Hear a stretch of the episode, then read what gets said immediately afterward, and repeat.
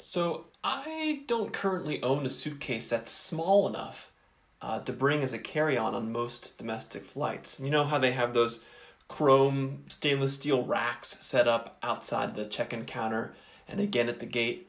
My bag is nowhere near fitting into there. And I could probably get away with sneaking it onto the plane because it does fit in the overhead compartments, but I just don't bother. For my work travel, I've been checking my bag and coughing up the $30 charge, thank goodness for reimbursable expenses. But that checked bag fee has kind of changed the whole air travel landscape. To avoid paying more, most of my fellow passengers opt to bring carry ons instead. So on every flight that I board, the overhead bins are just jam packed to the point where I feel like I can't really put my backpack up above uh, my seat. I end up putting it below the seat in front of me. But then the bag fees side effects actually extend well beyond the cabin.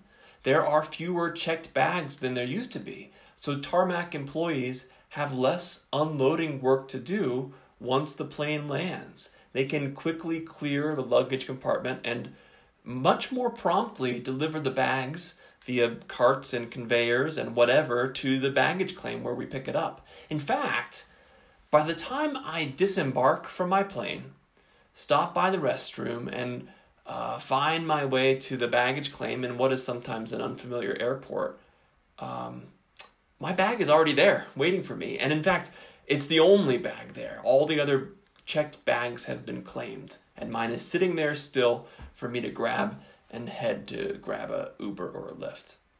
Now, this is kind of a stark contrast to years past when uh, if you checked a bag, you were guaranteeing yourself a 20 to 25 minute shoulder to shoulder sweaty wait with passengers that you know well from the flight you were just on who are uh, exhausted, and you all stand there glumly watching as everyone else's bags topple down the chute before yours. Now, though, there's really no penalty to checking a bag beyond, of course, the added cost. There's no extra travel time since I have to pass through the baggage claim to leave the airport, anyways.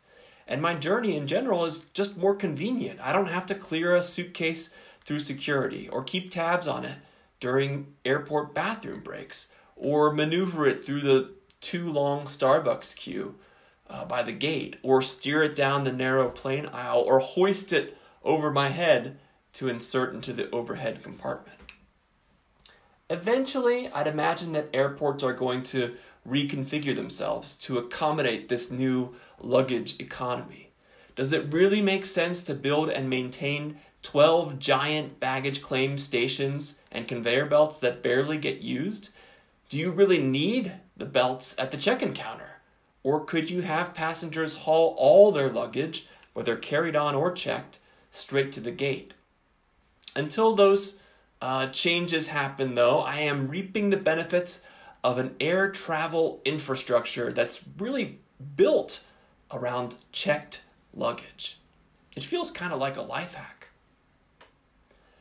Thanks very much for listening to this episode of Careful Tech. Check out the podcast at carefultech.net.